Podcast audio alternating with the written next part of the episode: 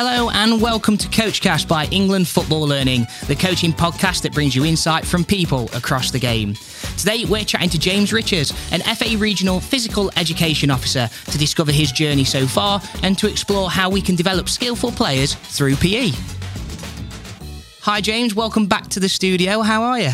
Good, thank you. Good to be back. Yeah, really nice to have you back on again, James. What we're going to do to start off with is just to find out for people who haven't heard your previous episode a little bit more about you and your role at the FA. Could you tell us what it is that you actually do? Yeah, so uh, I'm in the uh, physical education team, part of a wider grassroots delivery team. So I work in uh, Team East, uh, directly responsible for East Midlands. My role is around supporting and developing coaches, who work with teachers in, in delivering physical education.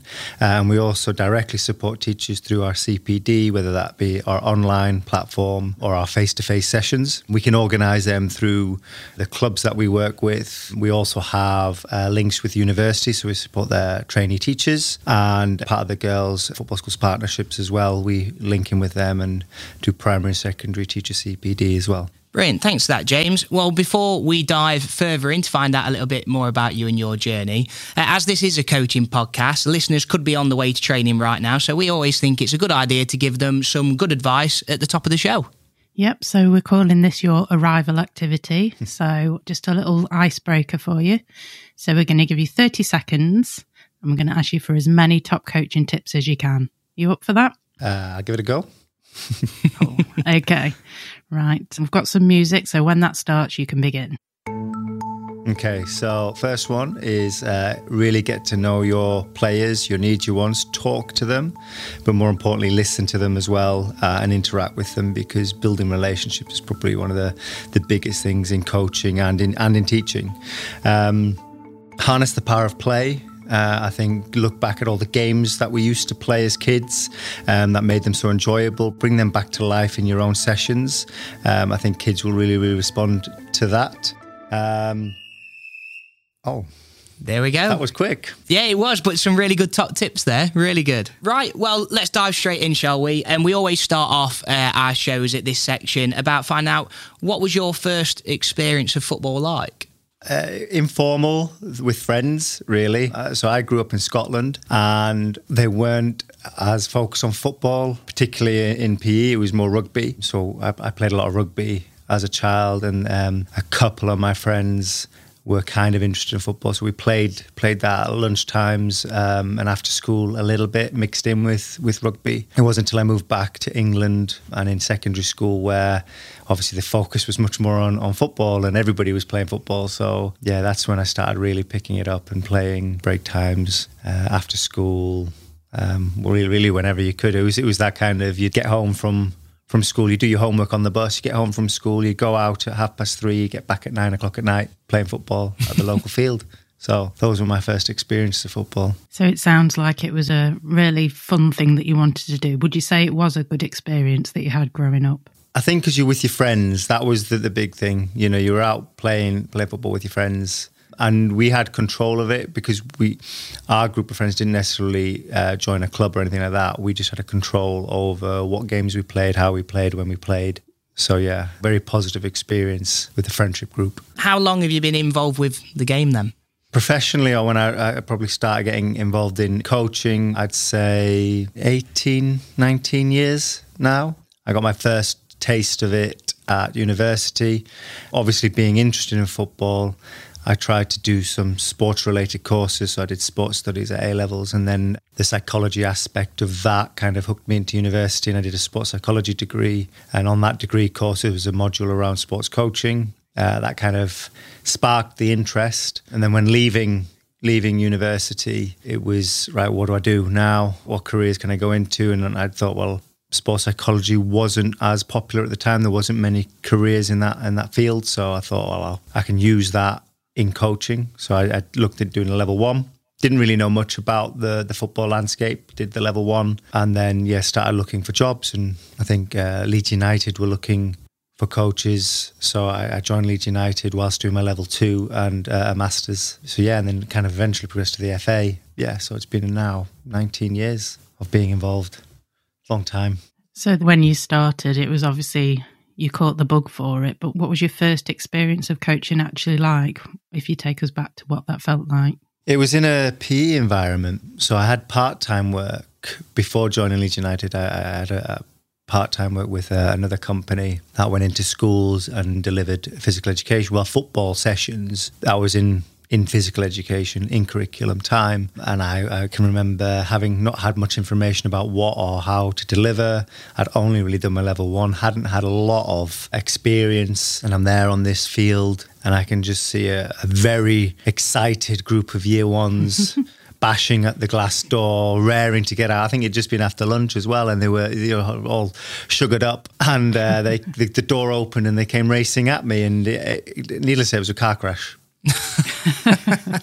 it, was, it was 30 year one children racing around me, and I'm not 100% sure what I'm doing. I'm just trying to manage, you know, taking some of the old level one games that I was shown and just trying to manage that group of 30. Yeah, it was a tough experience, but it makes you stronger. I always say it makes you stronger looking at that experience, if uh, someone who's listening now has either had that experience or might go on to have that experience in, PE dealing with lots of young kids, what advice would you give them given that that that's what you went through? Expect it not to go to plan because it probably won't. Uh, you're trying to meet the needs of a lot of young children, and their needs can be vast. So just don't expect everything to go perfect. Don't try to hang on to control because it's not going to happen. You're going to have to be adaptable, and you're going to be tired at the end of that that session. And then on that, just try and have maybe get the miniature games going. And now when I when I say games, I don't mean matches. I mean like miniature games, multiple games of things like stuck in the mud or bulldog or whatever. Games that keep them active and engaged, but get them moving. And then you can add in footballs and objects and all that kind of stuff. So as long as they're doing, that's probably the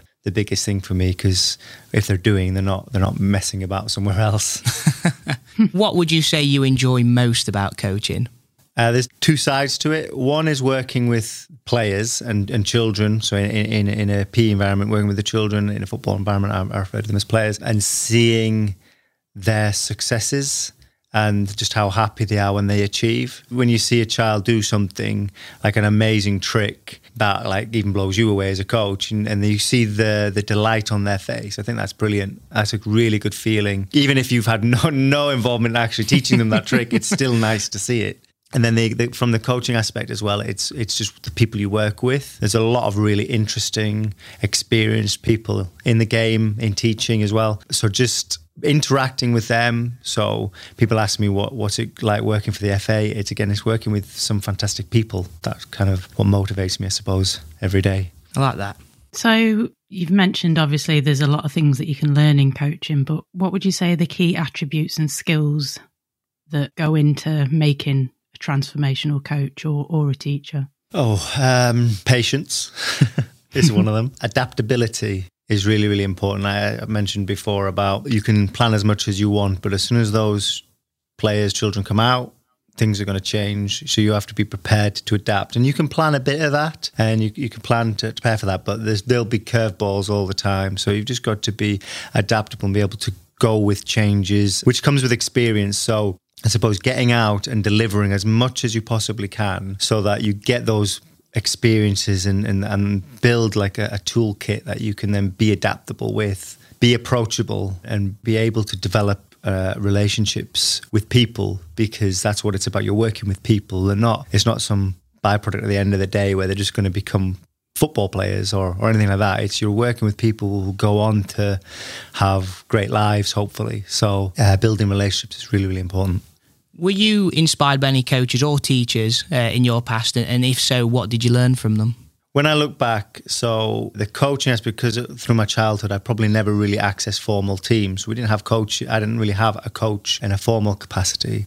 But I do remember one of my PE teachers at primary school and it links back to what I was saying about developing relationships was he was one of the first teachers I remember who seemed to be interested in what the children were saying. You can pick up an impression of someone who is who asks you a question, but you know isn't listening to you because of the way they respond or where they're looking or what they're doing. But he seemed to be, and I was very young at the time, so I have no idea if this you know if it, if it was true or not but he seemed to be someone that would listen to you and respond with a question or respond with an answer and he was always very positive i think that's the, the stuff that children need is someone that they can interact with and someone that's going to be positive and encouraging. So yeah, I remember, I do remember him. It's that obviously it's nice that he obviously had an impact on you because you sat here now telling us that he's in your memory and that he's you've learnt that from him as well. How important is that skill in terms of engaging and motivating players in sessions? It's massive, isn't it? You're trying to get and trying to help and develop people. And that's the word. You're trying to help and develop people. And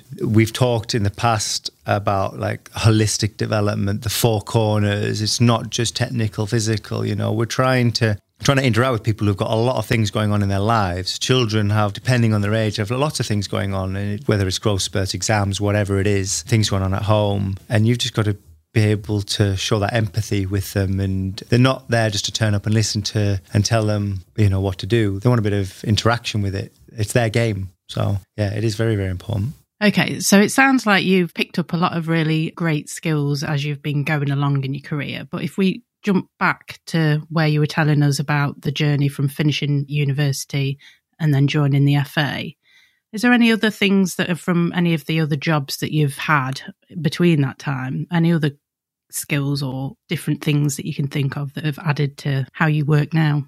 Well, I suppose uh, looking at my career, I've been very fortunate in that I jumped very quickly from university within two years to the FA. Um, and within those two years between that, I was at Leeds United and I was at a private sports company for a bit. Part of the roles was developing relationships with teachers, whether that be trying for the for the sports company, was trying to get them to buy in, I suppose, or it's almost like salesman like skills, which is interesting because you do develop it's it's that communication, those communication skills around how do you interact with people, negotiating. And when I say negotiate, I'm not saying bartering for a price or anything like that. I'm, I'm talking about just like when there's a bit of conflict and you know they want something, but you want to deliver something else. You're just developing those kind of you know conflict resolution kind of skills, which they all lend themselves to coaching because you will find yourself when you're interacting with children, they're going to misbehave or they're going to want to do something different, uh, or you're going to have to. One of the big things is about trying to get them to own the session, have a bit more autonomy, and, and, and make some decisions, which you have to kind of help communicate and guide them through that process. All those communication skills that you're developing are quite important. I think those experiences have helped me. I probably don't recognize it at the time, but I suppose when people look back at all of their experiences, they're all shaping what you've done. And I always say this to people who are jumping onto a, a level one course don't just see it as you're doing a level one course that's going to just help you deliver football. Look at the the other skills that you're developing that will help you in your career. And even if you you know you you might have a a job eh, as a lawyer or, or a salesman or as a, or whatever it is, but the things you're learning on this course may be transferable. You might not recognize it, but they, they may help. And as you start coaching, you getting more experiences, you will come up with experiences, for example, dealing with parents. You know, you're developing skills all the time. So yeah, you need to need to look back and reflect. Yeah, definitely. Looking at your role now, James, what is it that you like delivering and also helping people to deliver PE? I think it's just the impact that we can have. If you look at the amount of children that probably don't access physical activity, uh, activities, or sport outside of school, and I'm not, not necessarily saying that that's what PE is about. It, it's not about getting kids to just to play sport beyond on school. It's just about giving them the opportunity if they wanted to. We want to try and engage children. We want them to make them more physically active. We want them to feel more confident and competent. We've got a lot of children that are accessing sports, but we've got a lot of children that aren't. So if we can get that right and we can provide stimulating environments, engaging environments where the children realize that PE, physical activity, sport is fun, then I see it as improving the nation. Improving, you know, they're going to go into civilization, they're going to be in society, they're going to they're going to have jobs, and if they're feeling more physically confident and competent, then hopefully it makes their life a little bit better whether that is if they just feel like they can go to the gym, whether it is they, they, they feel they can go for a walk, whether it's doing mundane tasks at home, cleaning, for example, anything that just, you know, improves their quality of life. I think we've got a real opportunity to do that. If they go and access sport, if they go and access football, if they go on to be the next elite international football player for us, then that's even better. But that's not the sole purpose. That's what I really enjoy about it, is the impact that we can have. Yeah, and I think there's the role that PE has is like like you say is really important. What advice would you give to anyone who is aspiring to get involved in teaching PE? I guess it depends on where they're coming from. So obviously, if they're early in their career, I would always advise them to go and do the, their teacher training. However, not that might not be the line of work that they want to go in to, if that makes sense. So, if they're going into a teaching career, obviously you, do your teaching qualifications, but then I would say access as many different resources as you possibly can. So, for example, our PE team go into a number of universities and deliver our teacher CPD program to trainee students. So, them accessing that would be a good start. Accessing the resources that are out there online, there's loads of them. Look at other uh, national governing bodies and what they they deliver and just try and get a bank of, of knowledge just to kind of support them in their delivery. If you're taking it from like a different angle, like as a sports coach, I think one, they need to try and get a, a level two qualification in the sport that they're delivering so that, that they meet the standards that are set out for delivery. Look at other qualifications that they possibly can do. For example, if they can't access a teacher training qualification, due to time or whatever, then they, they can look at maybe uh, master, a master's in education, or if, if they've got the time to do that, for example, or a PG cert, anything that has provides them with that educational context. Because working in schools is not the same as working as a sports coach, so they need to try and kind of upskill their knowledge around that aspect, if that makes sense. What would you say? Because you mentioned there, it not being the same, what would be the key differences between those two roles? I think there's a load of, of things thrown at you. For example, one, you're led by the national curriculum. It's not sports specific. You're embedding school values that the schools will have, and you're, you're following all their policies and procedures. You're in a completely different environment in terms of the, the space, equipment. You're usually teaching up to classes of 30, whereas in normal sports coaching environments, you might have 16. So you've got 30, you've got a m- wider range of abilities. There's a lot of differences that you have to try and deal with. It's not as straightforward as people think. What are the key things that you think people need to consider when they're delivering PE lessons? Okay, so understanding obviously the, the group that you have in front of you, where are they at within their development? So this is getting a lot, get, trying to get as much information. I mean, if you're the class teacher, you will have this information. If you're a coach going in, then you're you're going to need to liaise with the teacher a lot to figure out what, what, the classes capable of? What have they done before? Who's within the class? Almost trying to profile different groupings so you know what to expect. I think you've got to then think about how you manage the difference, have different activities in mind. So how you how you support that group. So you've kind of identified their needs. Then it's planning in how am I going to manage the group within that so that I can help them progress. I think those would be the key things. Understanding them how are you going to support them? How are you going to help them progress? What strategies you're you going to put in place to manage the difference that you're going to be faced with? Yeah, those would be my starting points. Would you say that PE can actually help develop skillful players? And if so, how would you say that it does that? Oh, yeah, definitely. I see PE really as the base of everything. Like I said before, if we get PE right, you know, hopefully then more children will look to access other opportunities beyond school. So we've, we've got a real opportunity at developing skills and putting them in a position where they might feel a bit more confident going into clubs. I think I look back at my experience as a child, I probably didn't feel confident enough to go into a sports club and play. I think I always felt I was a bit behind especially when I came back to England and, and all my friends had been playing football for a lot a lot longer than I had, I probably never felt that confidence to go in. And I think PE environments can really help shape children. And I think I talked about in the top tips around harnessing the power of play.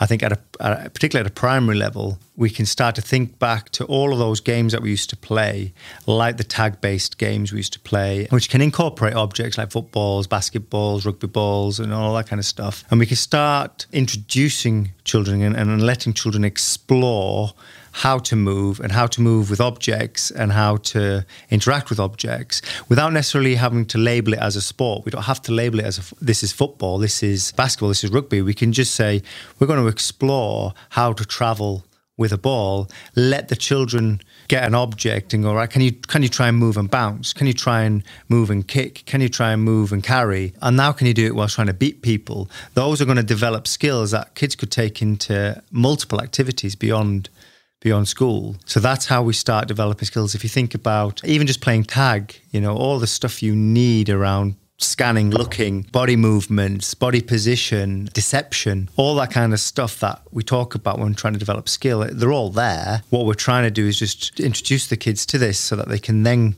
you know, if they develop that confidence, maybe they will go and access more opportunities. Or even if it's just so that they can go and play out out with their friends.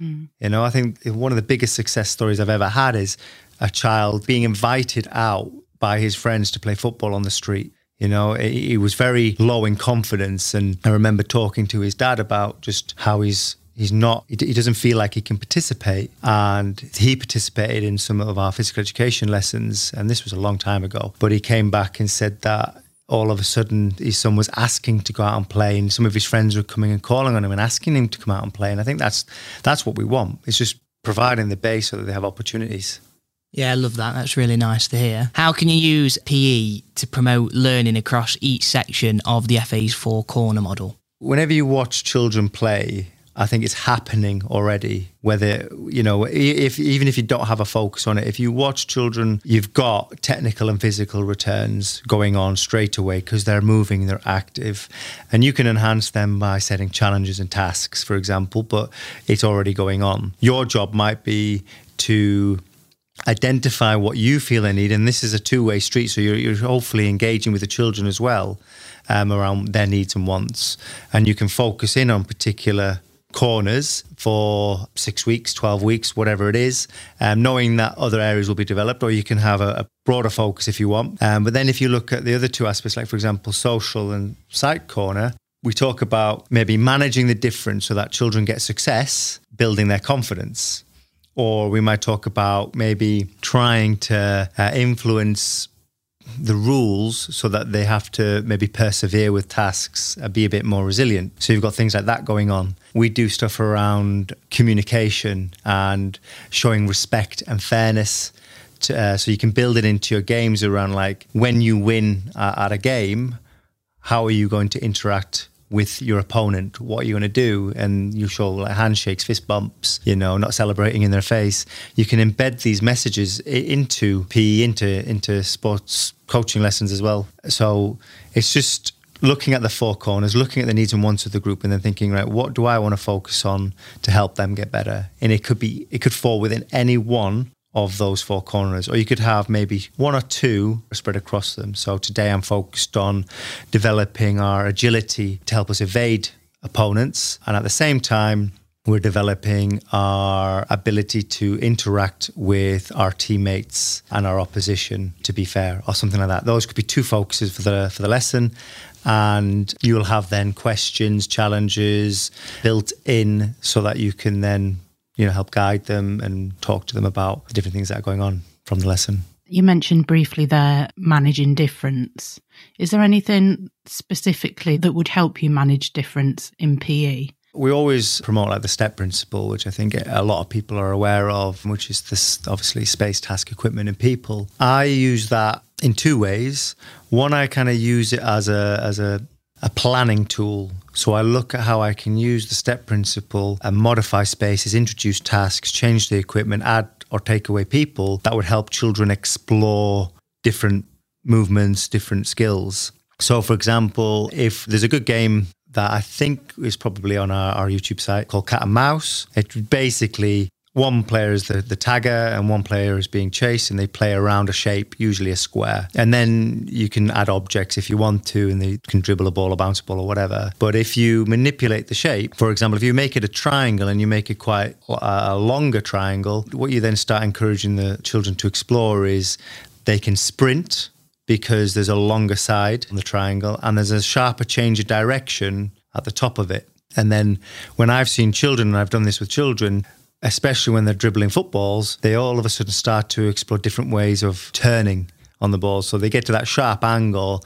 and they might use the outside of their foot to shift it to go the other way, or they might do a drag back. and I don't necessarily need to even tell them or show them how to do that. They just start to to explore. I can go in and help them if I want to, or if they're struggling, but often I can just manipulate the shape and see what they come up with. So I use it as a planning tool and I to think about how I might encourage them to explore. But then obviously I've got it as well as in the moment I know that I can potentially modify the space if it's too tight and they're not getting much success, or I can add in rules that might, for example, uh, might add in a rule that the the defenders have to to carry or dribble a football themselves, just to slow them down and give the attackers a bit more of an opportunity. Or I can make overloads and underloads, so it might be a 4v2. If I was doing, for example, sending and receiving, you'd like to think that maybe the four would get a bit more sending and receiving against two rather than it being matched up. So I know I can use the step principle as well to adapt the activity there and then to cope with what's going on in front of me.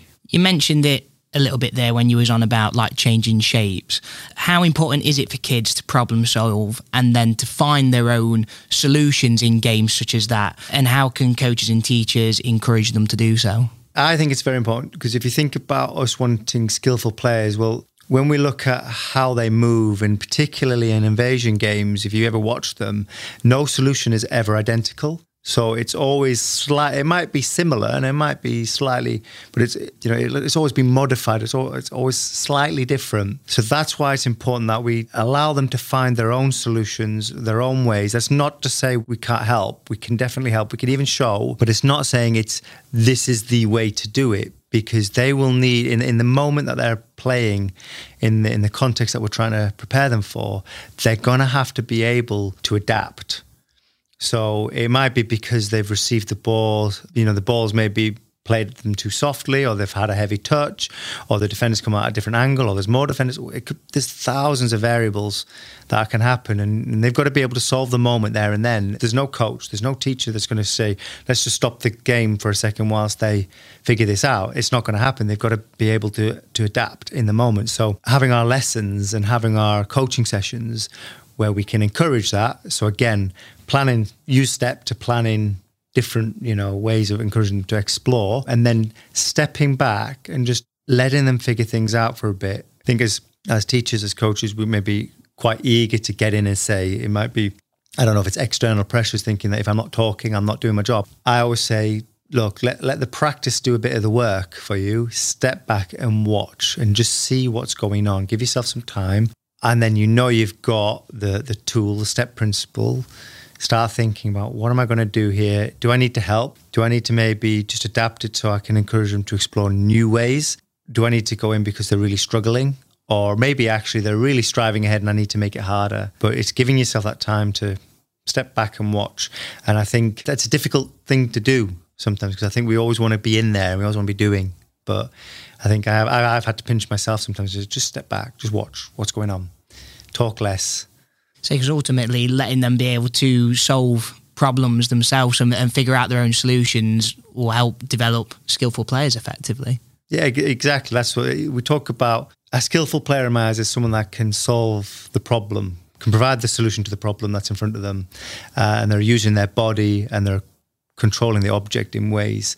And the problems are so vast. You know, we can't drill in a technique to them that's going to be appropriate for you know every solution that's going to be required. So it's helping them along the way showing them showing them stuff letting them explore stuff and then hopefully that helps them to become a little bit more adaptable a little bit more flexible in the moments that they need it. They will still make mistakes just like in any game even at the elite level there's loads of mistakes happening because that's the nature of the game. I guess there's um, an element of kind of informal play to that a little bit. And we know that kind of informal play can be a really important tool for developing skills. So, can you tell us how you can harness the essence of informal play into games or just enduring PE? I suppose I, I, I always used to say, think back to the games that we used to play uh, on the streets and try and incorporate them into your lessons. So things like Bulldog, Kirby. I'm going to probably say loads of games that people have never heard of now, showing my age or something. But there was there was Slam, Kirby, Bulldog, Wembley, hopscotch. I didn't play hopscotch, but there was hop, there things like hopscotch, there's skipping.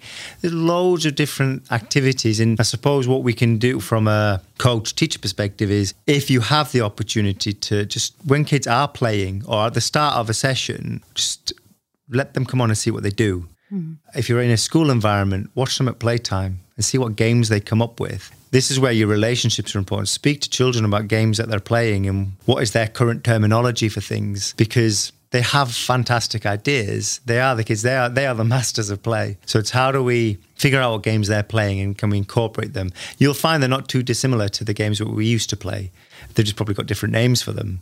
But yeah, that's what I would say is just try and remember what it was like and bring that in into your sessions or lessons. Yeah, I guess it's incorporating things like imagination and all of those kind of things as well, which is really important. Well, yeah, I think that's the beauty of play. I think I always look at, and when I speak to my boys about it, when they want to play a match, they've got this imagination that they're scoring a goal in the final and they're they're they're imagining they're playing in front of millions of people. Mm. That you know they they strive for that kind of stuff. Every time I talk to my my son about taking him to a football session, he's asking, "Oh, is it at, is it at a stadium?" Mm. You know, that's what they kind of dream about. That's what they imagine. You know, they they pick players to uh, to emulate. You know, so that's what's going through their head. Imagination is very very powerful and that's quite a good thing for developing skillful players as well. I imagine as a coach being able to go, well, what what's your favourite player? What are they, you know, what's their skill that they do to maybe go out and practice as well. Oh yeah, I mean, if you can if you can capture, I mean, you've got to be very mindful, uh, particularly in a PE environment. Not everybody loves football, so you, you, know you've got to you've got to be mindful of, of how you do that, and, and maybe I wouldn't necessarily use it as a tactic for the whole class. You know, sit down in front of me and say, right, everybody, imagine a football player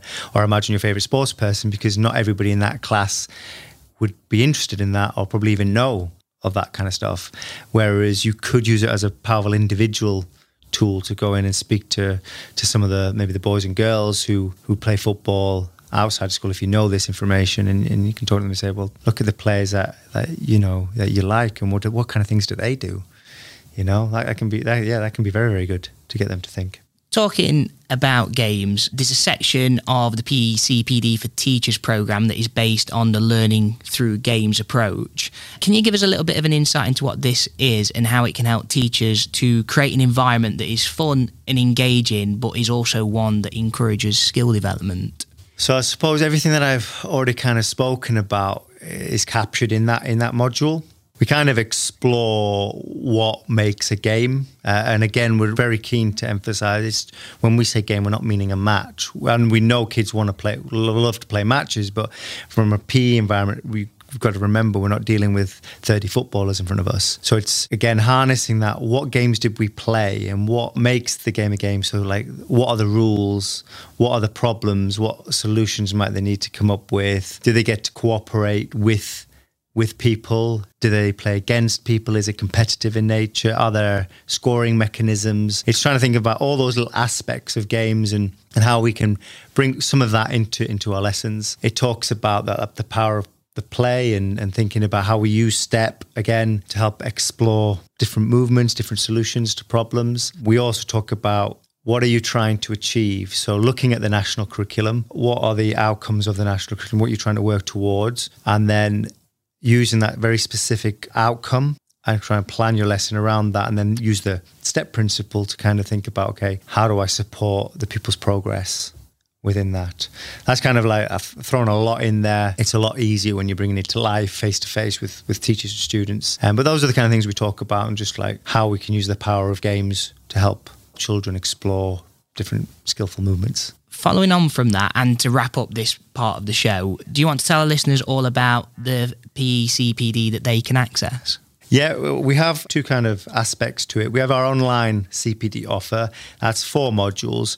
I think each module takes around 20 minutes to complete, and each module is certificated. So once you do the first one, you can then move on to the second one, and you can download your certificates as you go along, free of charge to access. And you, I think you can go on to our website and just there's a little PE section which you can go into, and yeah, like I said, you can you can access that. I think the four modules are looking at holistic development, learning through games, high quality teaching and learning and mapping a, a PE curriculum. And then the face to face offer, which we organize through a variety of different people. The face to face offer kind of builds on those four modules and we try and bring them to life by demonstrating some of the games that we can use. So they complement each other very, very well. We often encourage people uh, to come on the face to face, jump on the online modules because it kind of just refreshes them, but also probably picks up on a few things that we probably will miss on the day. So our face to face offer, we organize them through our CCO network. So we have we have primary and secondary, I should say. The online modules integrate both primary and secondary. On our face to face, we have primary focused courses and secondary focused courses. Uh, and like I said, we organise those through our CCO network. We have our girls football schools partnerships. They also organise a number of events, and we also link in with a number of universities. So we have a lot of key partners trying to set up these courses. Just like I said, just to try and have a wider reach, I guess. So yeah, that's that's the the offer in a nutshell. Brilliant, thank you. Yeah, so much to uh, for people to get involved with there. So yeah, really good to hear all about that. So as Jamie said, we're moving on to our next section now, which is where we take a question from our England football community and we put that to you. So basically, I found one that we think would be quite good for you to answer if you're up for that. Yeah, of course. So this one is basically there's a grassroots coach working with under nines, and they've asked what coaching methods do you use to help coach a team who are massively mixed in terms of ability? We talked about that a little bit before, but have you got any tips for this person? I think the best thing that we can do, and I think this works well in PE environments as well, is having small activities where everyone's working towards the same thing, but the activities are small in number. So, for example, uh, I might have 1v1 mini games going on amongst my group but I know within each 1v1, I can go in and, again, using the, the step principle, I can go in and intervene and make it harder or easier if I need to without affecting everybody else because the needs are going to be so vast. You're going to have very, very good and those that are just trying to develop. So if I have 1v1s, I could potentially go up to one pair and say, can you play a tag based game, no objects, just trying to learn how to dodge and evade each other? Whereas on another one, I could probably say, actually, I could join this pair with another pair and they could be playing a 2v2. Now they're in a space, uh, you'll, you'll, you'll have a defined space where they're playing, but everyone's working on, say, for example, dodging and evading, but some are doing it without an object, some are doing it in a more 2v2 or maybe overloaded or underloaded, and you're not affecting everybody. Because a lot of the time, our, our sessions kind of everybody does the same thing. Everybody line up, everybody does shooting but actually not everybody needs that. Whereas if we can have almost multiple mini games going on in our session and allowing the kids then to have a go at that. And I can walk around as a coach or a teacher and I can go right okay I can make an adaptation just for you two rather than everybody.